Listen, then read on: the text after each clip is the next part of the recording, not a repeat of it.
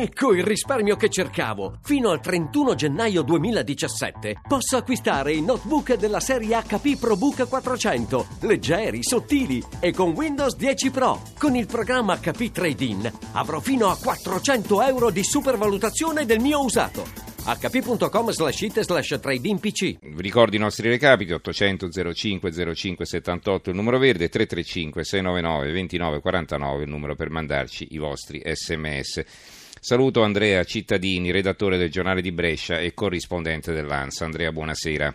Buonasera a voi. Ecco, nella vostra zona si sapeva di questo italiano scomparso o quel video eh, apparso su questo sito russo scoperchia una notizia rimasta nascosta per sette mesi? No, è stata una notizia fondamentalmente rimasta nascosta per sette mesi, ma abbiamo capito anche perché.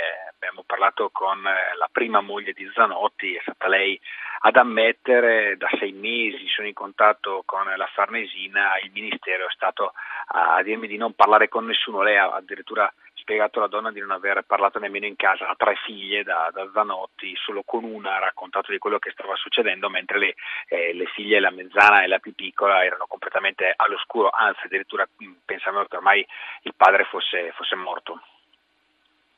Eh, una cosa ti volevo chiedere, ma eh, cioè, che cosa si sa di questa vicenda? Perché poi abbiamo letto anche dai titoli di giornali, si parla di dubbi dell'intelligence, perché? Ma dubbi perché è molto strano come, come messaggio, perché quando si pensa a un messaggio, eh, a un sequestro terroristico si pensa alle immagini dell'ISIS, qui i simboli dell'ISIS non ce ne sono, non ci sono bandiere dello Stato islamico, mm, eh, in questo caso il sequestrato non ha la, la, divisa di Guantanamo come è accaduto in altre circostanze, sì, questa tunica eh, bianca parla eh, in italiano, nessun messaggio poi viene dal, dal sequestratore, quindi ci sono aspetti che vanno chiariti oltre alla, alla location perché mh, qui si parla di un sequestro avvenuto in Siria però il territorio così dalla prima immagine non sembrerebbe la Siria. Infatti lui eh, Zanotti per quanto è dato a sapere sarebbe partito per la Turchia sarebbe andato in Antalya e qui avrebbe fatto perdere le proprie tracce. Eh, su proprio questi particolari stanno lavorando di 007 l'intelligence per, per capire eh, quanto c'è di vero di, di questo video eh, per ora la Farnesina ha confermato il sequestro, ha confermato la notizia. Sì, su... probabilmente non sarà l'ISIS, sarà una banda di predoni così che magari vogliono ottenere un riscatto. Però, esatto, insomma, esatto, eh. questa sì è, la, è l'idea più... È l'idea che dovrebbe avvicinarsi di più alla realtà, eh, non si è capito come mai però in sette mesi sia stato silenzio e sia emerso tutto eh, all'improvviso ieri. Mm-hmm. Eh, un'altra cosa, ehm, ma lui che cosa era andato a fare in Turchia? Perché se è sparito da sette mesi, insomma, eh, e poi era andato lì da solo, andava, eh, cioè era in Turchia per lavoro, per cosa? Sì, la famiglia parla di un, eh, di un, viaggio organizzato con partenza il 14 aprile, il ritorno doveva essere due giorni dopo, un viaggio di lavoro. Figlia e l'ex moglie raccontano di un'idea di creare una società con alcuni amici eh, bulgari e anche un amico siriano di casa a Sofia, creare una società per poi mettersi nel mercato dei pannelli fotovoltaici. Stiamo parlando di un, di un soggetto che ha trascorso una prima vita nel mondo dell'edilizia, dopodiché ha avuto guai con la giustizia, è stato condannato, ha passato anche un periodo ai domiciliari, ha tentato di ripartire. Credo che mh, la frase migliore per inquadrare il personaggio è quella che ha detto la figlia più piccola, dice mio padre, eh, a mio padre sono sempre stati prospettati tanti sogni e lui ci è sempre caduto. Probabilmente anche in questa occasione è andato a inseguire un sogno che forse sulla carta era realizzabile.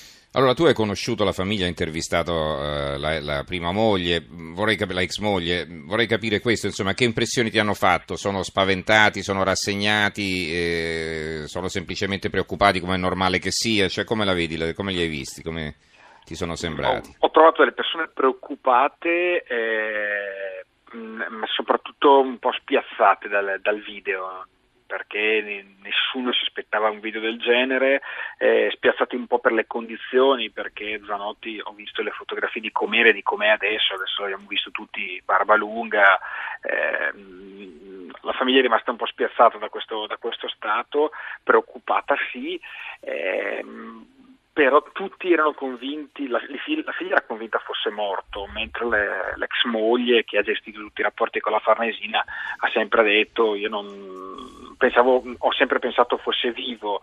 Eh, una situazione un, un, po' particolare perché poi parliamo di un uomo che ha due mogli, cinque figli, eh, una situazione anche per lui non facile, una sorella anche perché c'è anche una sorella in tutto questo che è poi la sua, la sua vicina di casa la quale aveva detto parto, torno tra due giorni senza dire però perché eh, partiva e neanche dove andava. Mm-hmm. Tanti, tanti aspetti da chiarire. Senti, un'ultima domanda. Eh, la famiglia si sente in qualche modo assistita, rassicurata da, dalla, dal lavoro della Farnesina oppure, come è successo anche in altre circostanze, lamentano una certa disattenzione? Come è successo no, in, in questo caso devo dire l'ex moglie ha detto io credo molto nel lavoro della Farnesina, infatti era titubante sul fatto di rilasciare una dichiarazione perché diceva mi hanno chiesto di non parlare nel, per sette mesi e vorrei continuare a farlo, poi però con un po' di insistenza ha comunque ceduto e ha raccontato la sua, però sottolineando più di una volta eh, credo nel lavoro della Farnesina, sono sicuro che il padre delle mie figlie tornerà in Italia, quindi c'è sicuramente fiducia. Bene, allora eh, ringraziamo Andrea Cittadini, redattore del giornale di Brescia, come detto corrispondente dell'ANSA dalla provincia. Grazie Cittadini e buonanotte. A voi, buonanotte. Allora, eh, speriamo naturalmente che questa brutta storia si risolva il più presto perché, perché insomma, ampie zone della Siria come in Libia del resto sono terra di nessuno e quindi davvero può succedere di tutto e anche il peggio.